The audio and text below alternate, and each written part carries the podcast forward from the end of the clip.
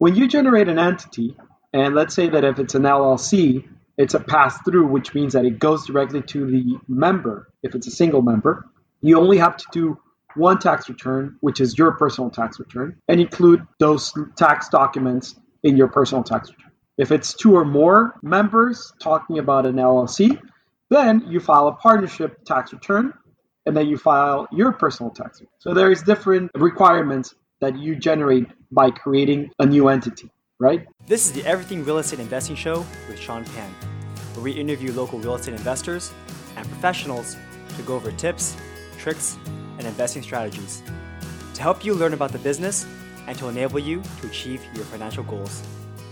And now, welcome to the show.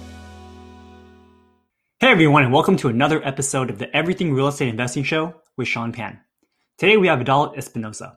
Vidal is a principal partner at Invictus Advisors, a full-service company that provides CFO, CPA, and bookkeeping services. In this episode, Vidal will go over tax strategies and regulations for real estate investors. If you want to learn more about how taxes work, you need to listen to this episode. If you're new to this podcast, subscribe to the show and leave a review. We release episodes every Wednesday and Sunday and release the show notes on our site, everythingrei.com/podcast. By the way, if you need help financing your next real estate project, check out Conventus Lending. Conventus is the best hard money lender with amazing rates and incredible service. I've used them for years, and they've always been incredibly easy to work with. If you need a hard money loan, contact me at sean@everythingrei.com to get $1,000 off of your processing fee. And if you want to know the secrets of how investors in the Bay Area are making huge profits in one of the most expensive markets in the world, download the free Ultimate Bay Area Investing Handbook on our website, everythingrei.com. Enjoy. All right, Vidal, thank you so much for being on the show today. Go ahead and introduce yourself and let us know who you are and tell us what you do. Hi. Well, thank you for having us in your show. My name is Vidal Espinosa, and we're a business accounting firm down in San Diego, California. And we help small business owners navigate all the hurdles of being a small business owner when it comes to accounting, business management, and taxes. Cool. And how long have you guys been in business? We've been in business for over 23 years. Wow, that's crazy. So can you go ahead and tell us how your firm can help real estate investors, especially those who are based in the Bay Area? Well, as you know, most of our businesses nowadays can be run remotely. And what we do is we actually help real estate investors, believe it or not, that reside in Australia, Italy, Germany, Spain, and Great Britain, that actually have never touched ground in the U.S. and they own real estate property. So what we do is we help them to a point manage their assets by structuring their portfolio. And at the same time, we take care of their compliance when it comes to city, state, and federal regulations, taxes, accounting, and banking. So we can actually help you remotely. Perfect. And what are some of the common things that you see new investors doing wrong when it comes to their taxes? Running everything through one entity or as a sole proprietor, filing their entity with companies that do not specialize on actual structures that will help you reduce your personal liability and at the same time, reduce your personal tax liability. Do you want to go more into that? Because you said a lot of things. I don't know if I personally followed how that affects and why that's wrong to do. LegalZoom, for instance, it's a service that only registers your entity, your company, right? In a good structure, it's not just filing a piece of paper with the city, with the state, to create an LLC, to create a corporation, to create a trust, to create a real estate trust, and things like that. You actually need someone to help you navigate and guide you through that process. If you open, let's say that you're a real estate investor, right? And you create a structure, an entity, maybe a LLC or a corporation, and that corporation holds the asset, which is the property, and you're renting the property, and the same entity rents out the property, then you're exposed. Your exposure is big compared to having an entity that holds that property and having an entity that manages your rental property. You separate and divide your liability and your exposure. But not only registering your company or both of your companies will give you that protection. You need legal paperwork compared with your birth certificate of your companies. Does that make sense? Mm-hmm. So that's when you need a professional to help you do that. Every tax planning and every company structure has to start with solid foundations. And a solid foundation starts with a proper legal structure, entity structure. Mm. That's where everything starts. And when it comes to filing taxes, and let's assume you have this other entity, does the other entity also have to do their own filing, or is it all part of one giant thing that you have personally? It all depends on the type of tax structure for that entity, okay? When you generate an entity, and let's say that if it's an LLC, it's a pass-through, which means that it goes directly to the member. If it's a single member, you only have to do one tax return, which is your personal tax return, and include those tax documents in your personal tax return. If it's two or more members talking about an LLC, then you file a partnership tax return, and then you file your personal tax return. So there is different requirements that you generate by creating a new entity, right? Mm-hmm. Makes sense. So you need to consult somebody. Right. So for example, I had a friend who recently asked me about a tip, and he was asking me, what should he do in this situation? He bought a property in Texas with a couple of his buddies. I think there's three of them total. And I'm not sure if they created an LLC per se or just a partnership, but they bought this property, and you know, the cash flow on that property isn't that crazy. Maybe like $100 or $200 a month. But because I think they bought as a partnership, the CPA says, oh, you guys have to file separately, or I guess file for a partnership or whatever. And then that right there costs another like almost $1,000, basically wiping out their whole cash flow for the year. And he was pissed. He was telling me, what should I do about this situation? Do you have any thoughts about that? Well, my immediate train of thought would be, first, you have been bought by a holding company, okay? Which means that it's a company that holds the asset, has no transactions with the world. Okay, and then this company, since it doesn't have any transactions, does not have any tax obligation. Second, you create a managing entity, which is an LLC or a corporation. Okay, and this company is the one who collects all the rent, creates or generates all the expenses to manage and hold this asset. This company would, in turn, prepare their tax return and either pass through to the members, the partners, or shareholders, the profits or the losses. Now, each member, partner, shareholder, it's going to have to report that income or loss in their personal tax return. That will be the best and optimal structure. Now, yes, it's going to cost me more to have this additional managing company, but as a real estate investor, you invest for two things: asset appreciation and positive cash flow. So you might not have a positive cash flow here, but your appreciation here, it's good, should be good. So ultimately, at the end of the you holding the asset, you're going to generate a profit. Does that make sense? Yeah, yeah. Also, I guess in this situation, because you have to pay for this extra filing, maybe it's better to have more than one property in these holding companies, because it costs a lot of money, right? $700 or so to do a filing, and you're only making $100 a month profit for cash flow. I would actually have each property on different holding companies, but just one managing company. Yeah. So this managing company offsets the 3, 4, 5 properties that you have in their expenses. When it comes to administrative expenses, which is a tax return. Mm-hmm. And if you have a property in a holding company, you know how like depreciation is when you can write off like 1/27 of the value of the structure, right, every year. How does that work if the holding company is the one that owns the property? Are you still allowed to write off the depreciation from the management company? Yes. Okay. How does that work, since they're two separate entities? Well, remember, when you depreciate your asset, okay, for tax purposes, when you sell it, you have to add it back up. Yeah. Okay?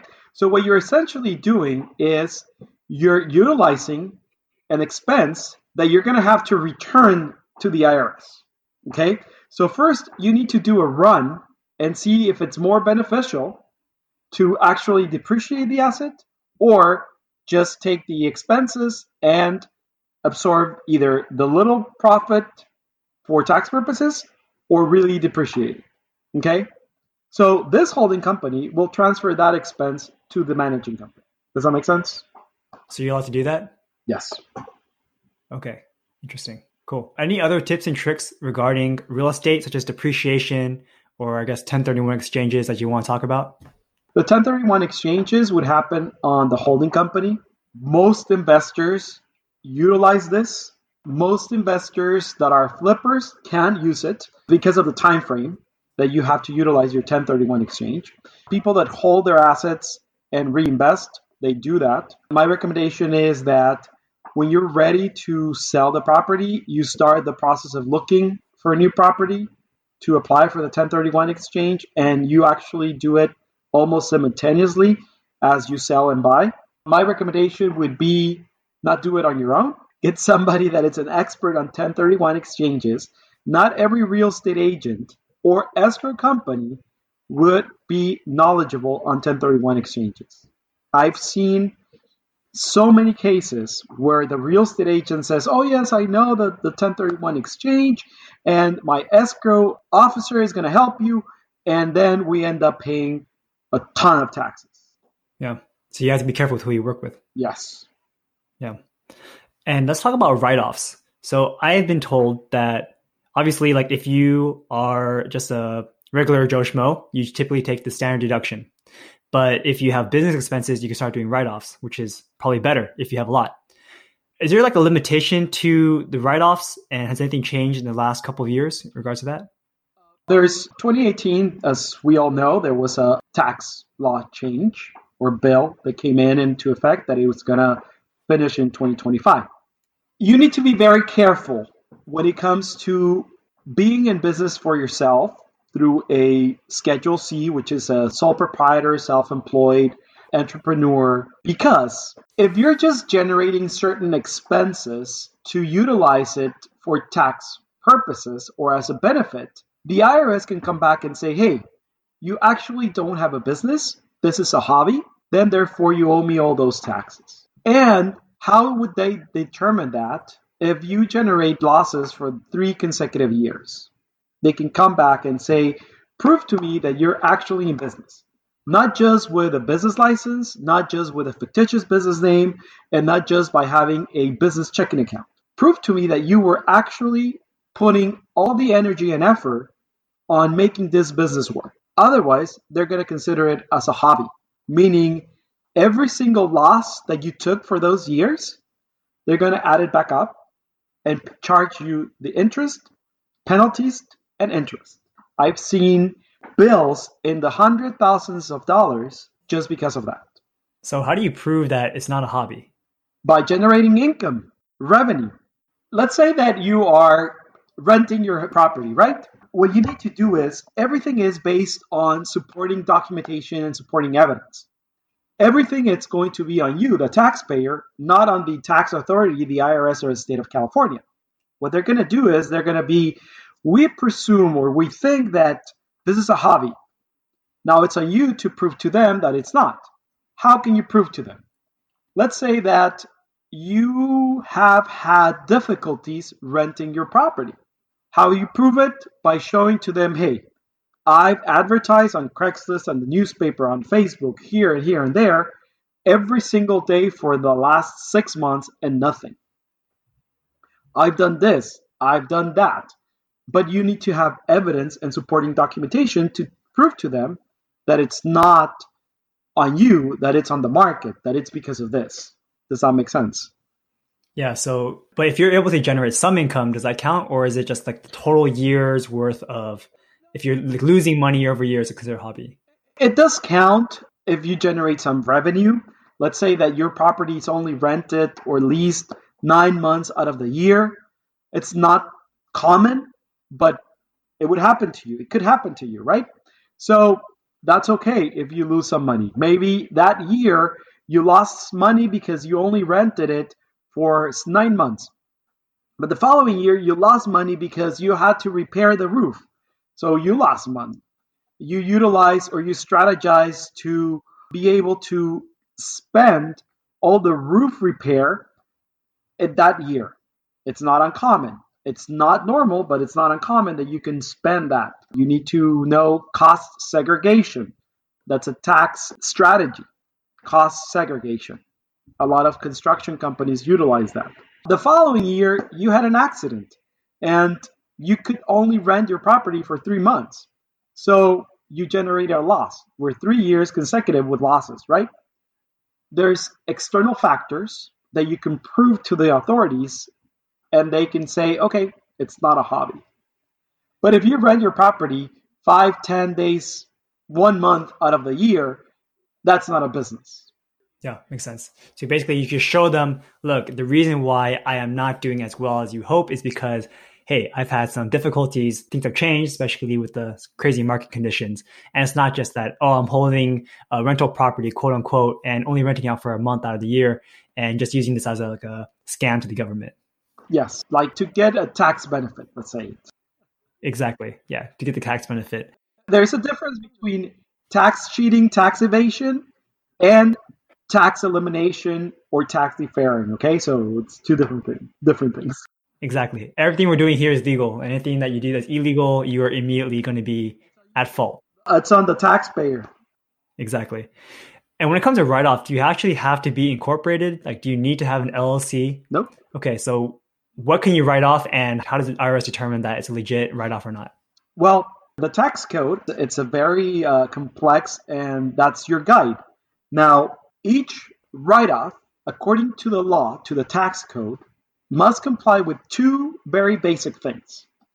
The first thing is that it has to be a necessary expense, so you can write it off. And second, that it has to be an ordinary expense. So let me explain. A necessary expense, it's an expense that it's going to help you grow your business. An ordinary expense, it's an expense that it's common in your trade of business. Okay, so if you're standing in front of, let's say, this cell phone and you have questions, ask those two questions. Is this a necessary expense? If you answer yes, your following question is this an ordinary expense? With those two, you can actually write it off from your tax return. Okay. Now, if you answer no to any of those two questions, probably it's not a taxable deduction. Does that make sense? It makes sense. Now, I've heard some things with regards to education. So a lot of people who are new to real estate investing, they want to obviously get their top tier education. There are some wonderful programs out there, but they cost, say $30,000. I've been told that because they're not already in the business, that $30,000 is not actually tax deductible. That is correct. Yikes. If you've been in business or you're just starting the business, okay, you could actually consider that $30,000 as a startup cost. A startup cost, it's not an expense that you can deduct 100% immediately in that tax year. You would actually have to amortize it for 180 months. That's a lot of months. That's a lot of months, yes. But you're hoping to be in business for that long. Okay, so you get it back over time and it's considered a startup cost and not a deduction. But in the future, let's say that you've been in business for some time and then you take this $50,000 coaching, then you're able to write it off? Coaching is different than a seminar to learn a trade. Oh, okay. Okay, let's talk about that. That's when it comes your tax advisor that can strategize on how to classify or request the invoices from your coaching. Coaching, it's a necessary and ordinary expense to help you grow your business. Even though you're learning, they're guiding you like an attorney or an accountant on how to do your business, correct? So then, therefore, it's an immediate necessity for your business to run. Then, therefore, it's a tax deductible expense. for that current year. Now, if you're learning a trade or a business, then that's different. It's like me when I went to university and my master's. I could not have taken that expense through my business because I was learning a trade. Doctors, their school in their tax returns. Just to clarify, if you are brand new starting out and you're getting coaching, you are allowed to deduct that on year one? Yeah, you can. Oh, okay. But for like a seminar program, that's not okay for year one. But let's say that you are doing continuing education. So let's say you've been in the business for a while and now you want to take the program. Is it not deductible in year one? That's deductible. Continuing education, it's deductible. If you're learning the trade, it's not. So let's say that you are just getting into real estate investing and you're starting to go to conferences, you're paying for Airbnb and flights and stuff. Are those deductible? Yes, they are. Okay. Because it's, even though it's year one, they're not considered startup costs. Correct. They're coaching you. Okay. Got it. So conferences are also considered coaching. Yes. Oh, interesting. Is there like a limitation to how long you have to be in business before it's no longer considered startup costs? Actually, startup costs is a pre-expenses before you launch your business. And you're considered launching your business as soon as you generate revenue. Or you're doing every single effort to generate the revenue. I see. So I guess, for example, let's say you're a real estate agent. Maybe before getting your license, that's considered startup costs. After getting your license, and now you're like out there doing stuff. Yeah, if you start attending seminars and stuff, then you're already in the business. You're good. Right. Keep good track of all those expenses because if they're less than $5,000, you can actually deduct them on the first year. Okay. And what about vehicles? I heard sometimes you can deduct vehicles as long as for business purposes. You can, as long as for business purposes, as long as you utilize it more than 50% for your business, you can actually, if you're purchasing the vehicle, you can utilize 179 deduction, which is you can deduct the 100% of the vehicle. Obviously, it cannot be a luxury vehicle, but there's regulations for that.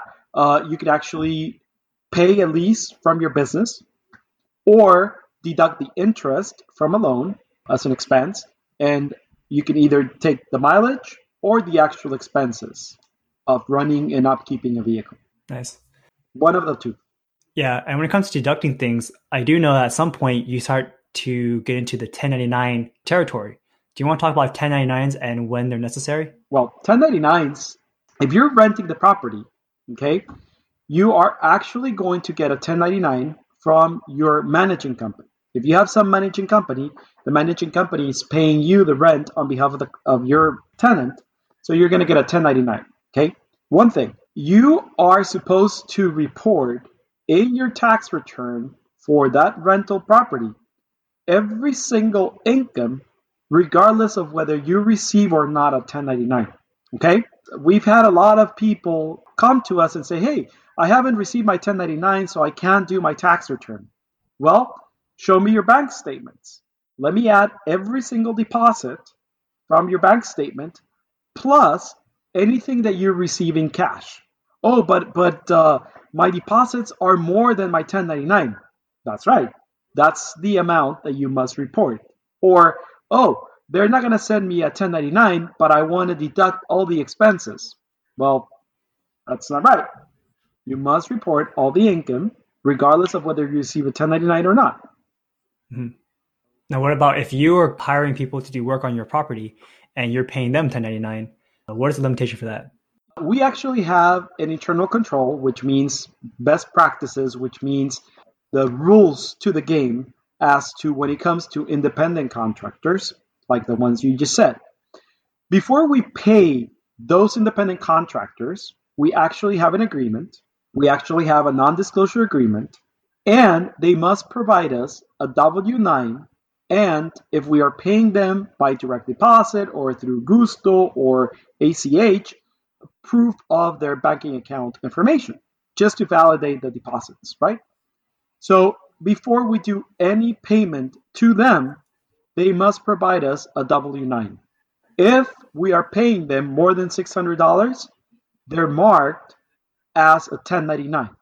At the end of the year, before January 31st, they're going to receive a 1099 from us. When you send out a 1099, does it have to go through the mail, or are you allowed to just do like an e-filing for 1099s? You actually e-file, but you can actually send them an email with their 1099, or you can send them by regular mail or hand delivered. Got it. For W-9s, for those of our listeners who don't know what it is, do you want to explain what W-9s are? A W-9 is a certification where they tell us their business name or their legal name, and they provide us their most current address and their social security or tax ID number, depending on the type of structure or business that they're running. So based on that, we are going to deliver them, hand them a 1099 for the services rendered during that tax year. Have you ever had a situation where someone wrote some phony numbers on a W-9, like social security didn't match up or TIN number didn't match up? Yes, a lot of times. Not most of the times, but a lot of times people write different social security numbers or tax ID numbers because they don't want to be liable for those taxes. It's not on us because everybody that provides you a W-9 certifies it under penalty of perjury that they're providing you the most accurate information that they have. I see. So, for example, if someone wrote you like a bogus W-9 and then the IRS comes back to you and said, hey, this person doesn't actually exist, you can just say, hey, look, I have a W-9 that says your numbers, and then that's their problem, not yours anymore. Right. Okay. That's good to know that you personally don't have to like verify that these numbers are correct. There's actually no way to verify it unless you pay for a service to validate that the social security or tax ID number that you're being provided does match to the information you're providing to that company. That company will not provide you or tell you who it belongs to, but will validate the data that you provide. Okay, that's good to know too. And I guess like the same thing happens if you send out the 1099 and then they don't report on their end. That's their bad. It doesn't have to do with you. That's their bad. Yes. I see. What if they work for a company and I guess they give you a receipt? Do you still need to give them a 1099? No, because that's considered a reimbursement. Most companies have to hold or have to have an accountable plan. An accountable plan, it's part of the tax planning where the government, the IRS, if you write a check to that individual and you are audited, the IRS immediately can consider it as a salary or income to that person. In reality, what you just said, it's not income. It's reimbursement of an expense, which means that that expense that you or that person incurred on, it's being translated or transponded to the company or the individual. So you're just reimbursing that person. You don't need to give them a 1099 for that reimbursement. Mm-hmm. So just to clarify, for example, I have had independent contractors come through, like a general contractor, and then we give them 1099s because they don't have a receipt for us. But I've used a subcontractor who works for an HVAC company, and he came in and he did all my air conditioning systems and then gave me a receipt for, let's say, $4,000. Because I have this receipt for $4,000, I don't need to write him a 1099 for $4,000. Correct. It's not income to them. I see. So what's the difference? Like, why is he able to write a receipt versus my general contractor who cannot write me a receipt for the work? First of all, I don't understand why the general contractor did not write you or gave you those receipts. I'm pretty sure he probably increased a percentage to those expenses. Oh, just to clarify, I'm not talking about receipt for the item. I'm talking about receipt for the labor. Like the whole job costs like $100,000. Here's an invoice for $100,000. Can I just use that invoice for $100,000 versus sending him a 1099 for all that money? Oh, that's different. I see. That's $100,000 for the job. So that does require a 1099 if it's a sole proprietor. If you're writing the check to a corporation, you're technically not required to provide them a 1099. If you're writing the check for under an individual, then you're required to provide them a 1099 if you pay them more than $600. But if that contractor would have come to you and say, hey, it's $100,000 for the whole job, plus there's $20,000 in miscellaneous expenses. Here's the invoices or receipts for those $20,000. You're going to write two checks or just one check, $120,000. The 1099 that I would have provided him would have been a 1099 for $100,000 because I actually have the receipts or the invoices for the additional $20,000 that I reimbursed them. Got it. Those $20,000 are not income to him, nor an expense to him, because I have the invoices for those $20,000. They become an expense to me. So those $20,000 he paid out of pocket. It's not an income for him. It's reimburse him to match or kill those $20,000. Does that make sense? Yeah. So basically, if you're paying an individual person, that's when you need to send 1099. Correct. But if they have their own company, let's say it's some LLC that they have, it's a general contracting firm, then in that case, you don't need to 1099 the company because they're already a corporation. You've paid them a check and you're good to go. Correct. Because technically, corporate checks or checks payable to a corporation or LLC cannot be cashed. They have to be deposited. I see. So that's the difference, huh? That's a major difference. That's interesting because, you know, in our world, I personally have never cashed a check before. It's always gone to a deposit. It's always gone to a bank account. But there are places where you can just cash the check and get income and then not actually have to report it. Exactly. Oh, interesting. Now, when it comes to tracking your write-offs and your expenses, is it okay to just have like a spreadsheet on Excel or Google Sheets writing down what you paid for and the number, or do you actually have to save every receipt that you have? You have to actually save every single receipt over $75, regardless of how you paid it. Okay. A bank statement or credit card statement is not enough. You have to keep copy or image or whatever documentation to support that expense over $75. Do you have like a preferred method of keeping track of all these different things? Because it can be a pain to keep track of all this. Plain and simple, if you're paying it with a credit card or bank statement, just keep a picture of the receipt and save it. That's it. Obviously, when you do your accounting, you're going to account for, and you don't need to attach to your accounting those receipts. Just save them. If it's less than $75, it actually doesn't matter if you save them or not. My recommendation is save them. Just keep a culture of saving all the receipts and avoid paying it with cash. Use your credit card or bank card or check. Now, when it comes to making sure or determining whether it's a business expense or a personal expense, separate both, okay? And if you have the slightest doubt whether it could be business expense, use your personal account to pay for and then reimburse yourself. Never mix personal and business expenses in your business account. Never, please.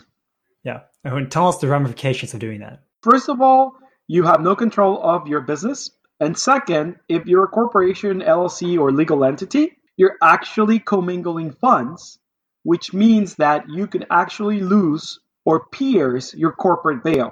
I am not an attorney, but I can explain to you a little bit about what corporate bail is. Consult with your attorney. Corporate bail is the legal protection that the entities provide you. You've heard probably that you're only liable for what your capital contribution is in your company, and that's it when it comes to owning a corporation or an LLC, correct? Well, if you were to utilize your business account for personal expenses, you're actually piercing the corporate veil, which means that you're taking away that protection that the corporation gives you, and the court can fine you and say, hey, since you use your business account for personal expenses, then therefore you're liable for any debt that the company has. So never use your corporate account for personal expenses. Use your personal account for business expenses. That's okay, but reimburse yourself. Mm-hmm. What about for food and taking clients out to lunch or dinner? Use your personal account and then reimburse yourself. That's my rule of thumb. If you have to use your business account, don't use it for your personal Starbucks. Don't use it for your personal lunch. That's not a deductible expense. That's actually considered a personal expense. The rules for the IRS is they will pay 50% of your business meetings in restaurants because they'll pay for your client, not for you. You must save the receipt. You must save the messaging that you had between your client to invite him to that meeting. In the back of the receipt, write what type of meeting, what did you discuss with them, who did you met with, what time, what place. Be as thorough as possible. Mm-hmm. And so what about this like $75 threshold? Do you still need to worry about that? Yes, you have to. Okay. So under 75, you don't necessarily need a receipt? You don't necessarily need a receipt, but you do need proof that you met with the client that you're saying that you incurred the expense on. Outlook confirmation that, hey, let's meet here so we can discuss this and this and this and this and that. The reply of accepting the meeting, that's proof that you met with that individual. Can you talk about some of the things that your clients have done that have gotten them into trouble in the past? Yeah. Buying Starbucks on a daily basis with their business account, $5, $4.50, $6, lunch. Those are not deductible for the business for tax purposes. Utilizing their business account for travel expenses. If we notice that it's a business expense, trust me, when you go through an IRS audit or a state audit, they're going to see that. Another trouble that they got into is having independent contractors when they're employees. I've actually had a couple of clients that are flippers. We have actually had to go to court and they've been sentenced to probation. Their license is suspended and fined upwards to $500,000. Do you want to talk about that real quick? Because I don't understand what you mean. They're contractors, but they're also employees? Nope, they're not independent contractors. They're misclassified by independent contractors because hiring them avoids them paying payroll taxes. If you hire somebody to do some repairs in your home or in your flip, but they're not actual contractors, you have to hire them as an employee. You have to pay payroll taxes. So if they're like just... You're saying the difference being like they don't have their contractor's license, or what do you mean they're not contractors? Well, let's say that our clients are real estate investors and they do flips, right? When it comes to flipping, you don't need to have a license to repair the property.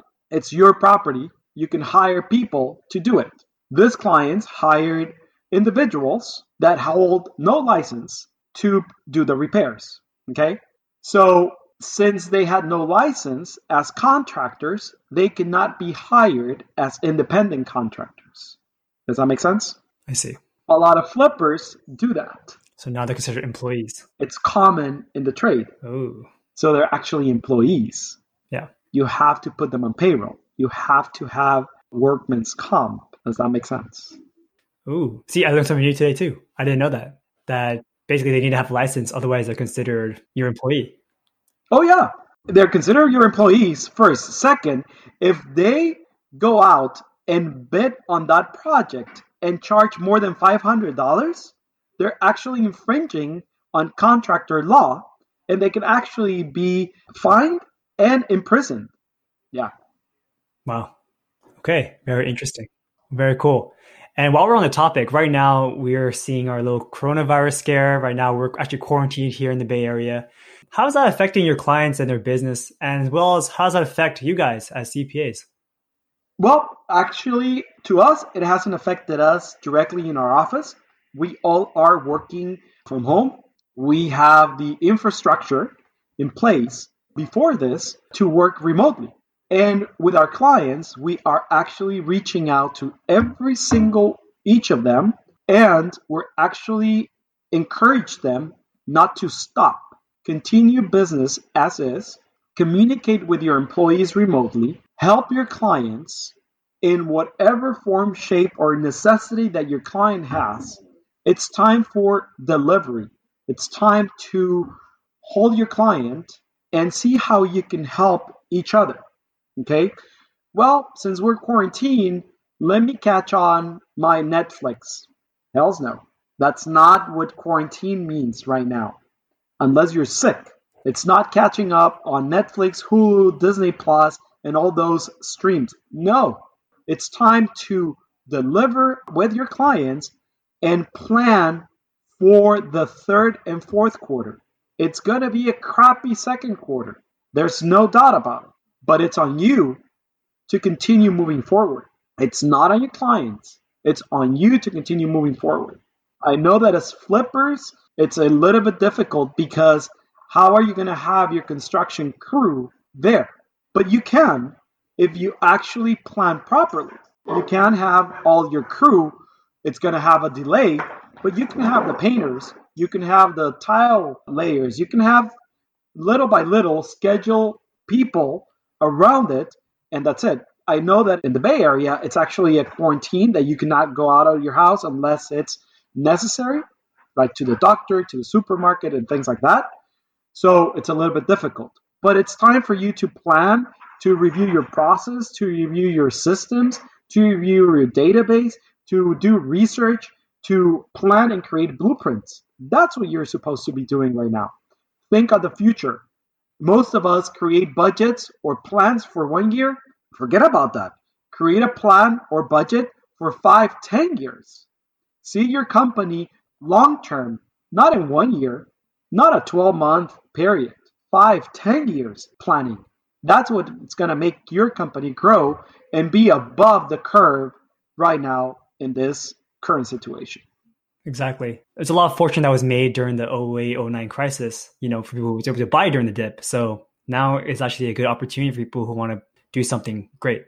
Start creating alliances with financing companies, with lenders, and say, hey, how can we work together? Fortunes are made in crisis. Top 500 industry companies create wealth, okay? Not revenue. They generate wealth when crisis occurs. Mm-hmm. Yeah. And speaking of the whole virus situation, I know that you do get citations if you just walk around right now because you're not supposed to be outside, but also that construction is considered a necessary thing. So you're actually allowed to work on construction right now. So plan accordingly. Plan. Don't hold back. Yeah. So I also was told that taxes actually got pushed out. So, normally we have our tax day on April 15th. And right now I think filing isn't due until the 30th, or is that not correct? Actually, tax returns are due on April 16th, 2020 for your 2019 tax year. April 15th is a Sunday, so it's pushed to April 16th. Now, you have to file your tax return on April 16th, unless you request an extension, which grants you 6 months to file your tax return. The government just extended your tax liability if you owe less than $1 million for 90 days, meaning that you can pay your tax liability until July 15th. Without being assessed penalties and interest on that $1 million if you're an individual, and $10 million if you're a corporation, okay? So if you owe less than $1 million, you have up to July 15 to pay that tax liability, okay? If you owe less than $10 million on a corporation tax return, you have up to July 15 to pay that $10 million. Now, you have to file by the due date unless you file an extension. My recommendation to all of our clients is file an extension regardless of your tax liability. In our firm, we actually filed every single tax return for every single client of ours March 15th. We have no client going on extension. Oh, do you want to talk about that? Because I thought you just said that you want everyone to go on extension. Why are we filing them early? When it comes to their corporation or S corporation or partnership tax returns, since we handled their accounting, they did not file extensions. I see. Do you want to talk about that? Like, why do we want to extend until October? Because I know this is a common practice. I had a friend who used to work at Ernst & Young, and they almost file in October. Yeah, because they're not prepared. That's why they file extensions. There's no reason to file an extension unless you're not prepared, unless you don't have all your documentation, unless you have a possibility of incurring on accrual expenses. But if you're not planning during the year, if you're not meeting with your accountant during the year on a regular basis, which is on a quarterly basis, and you don't have all your supporting documentation, yes, file an extension. 2% your tax return. But with us, we meet with a client on a regular basis, either monthly or quarterly. We do have a tax filing for every single tax line that we have. So we are able to file tax return on or before the due date. Now, taxes, regardless, you have to pay 90% of the possible tax due on or before the tax due date, which is the tax filing date, which is March 15th or April 15th.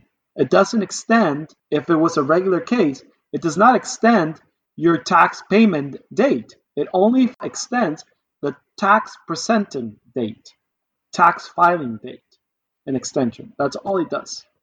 Yeah. You have to pay the liability at that time. Otherwise, you have to pay a little bit of penalty. Oh, do you pay penalty? Pay penalty and interest on it. Yeah. Yes. Don't finance through the IRS or the state of California. They are very, very expensive finances. Exactly. Pay your taxes beforehand. And when should someone go and speak to a CPA? Don't talk to a CPA unless they know what taxes are and unless they know your industry. Being a CPA does not guarantee that you know taxes, that you know real estate, that you know accounting. Okay? Every single CPA knows that. Having a CPA allows you to represent a taxpayer or sign financials or do certain other activities. Okay? Talk to your tax advisor or accountant or business consultant or coach on a regular basis.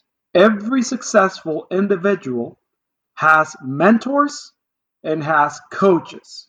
There's differences between a mentor and a coach. A coach will guide you on what to do in your business and how to do it in the business. A mentor is going to help you grow personally and on your business. A mentor will let you do things on your own by telling you stories or teaching you. A coach is going to hold your hand and help you do those things. Yeah. But if you wanted your taxes done this year, let's say April 15th, you probably shouldn't find a CPA on April 14th, right? So when would you go and talk to someone about your taxes if you wanted to file? Now, if you're in business on your own, don't try to do everything on your own. If you have a heart attack, you're not going to perform CPR or you're going to perform open heart surgery on yourself. You're going to find a cardiologist or somebody that knows CPR, right? So don't do taxes on your own. Right. For us, I have 23 years of experience. I went to school for over 20 years just to become an accountant and a tax expert. So just being in business for 1 year or opening a TurboTax software and answering questions, it's not going to give you or maximize your tax refund or help you reduce your tax liability.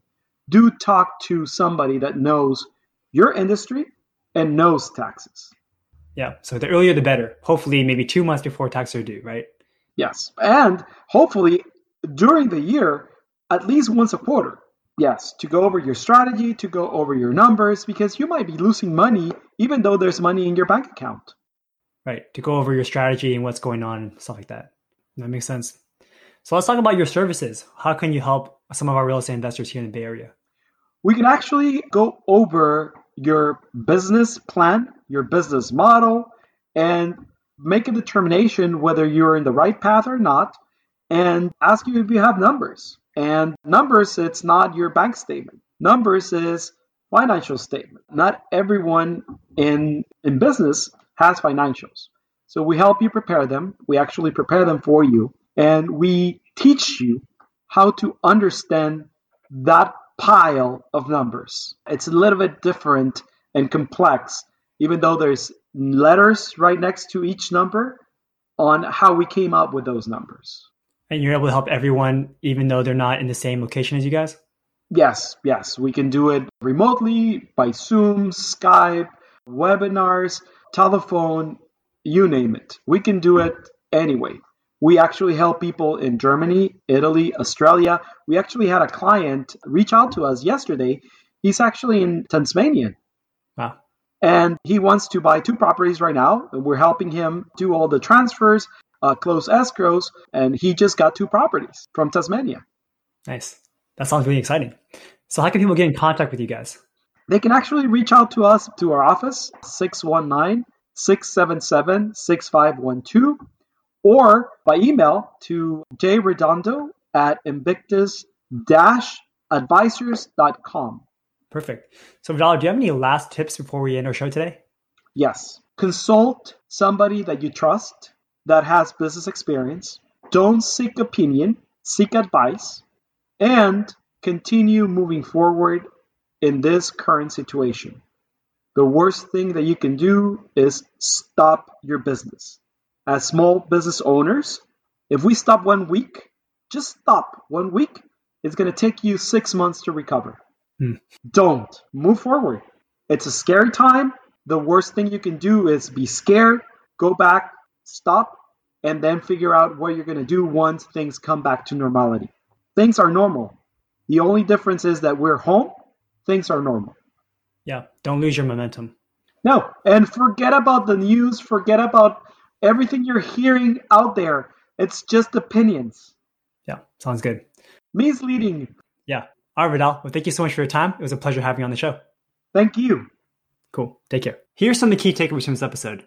By properly structuring your LLCs, you're able to effectively consolidate your assets without exposing your properties to unnecessary liabilities. The tax code is also very complicated and you need to know what's going on. So make sure you work with the certified professionals to make sure that you're taking full advantage of all the benefits that you're entitled to. I hope you enjoyed this episode. You can find the show notes and other episodes on our site, everythingrei.com/podcast.